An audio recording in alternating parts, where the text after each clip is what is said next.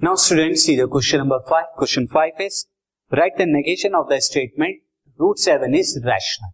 इसका negation लिखना है सी तो यहाँ पे मैंने स्टेटमेंट को पी से रिप्रेजेंट किया है P is root seven is rational तो नेगेशन ऑफ़ पी क्या हो जाएगा negation of P is it is not the case it is it is not the case that root seven is rational root seven क्या है? Rational है, ये नहीं या आप इसे लिख सकते हैं root seven is not rational ये भी लिख सकते हैं आप। Root seven is not rational ये भी क्या होगा? नेगेशन ऑफ़ पी होगा।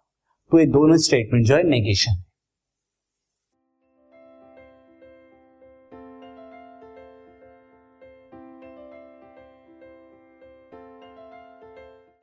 this podcast is brought you by Hubhopper Shiksha Abhiyan अगर आपको ये पॉडकास्ट पसंद आया तो प्लीज़ लाइक शेयर और सब्सक्राइब करें और वीडियो क्लासेस के लिए शिक्षा अभियान के यूट्यूब चैनल पर जाएँ।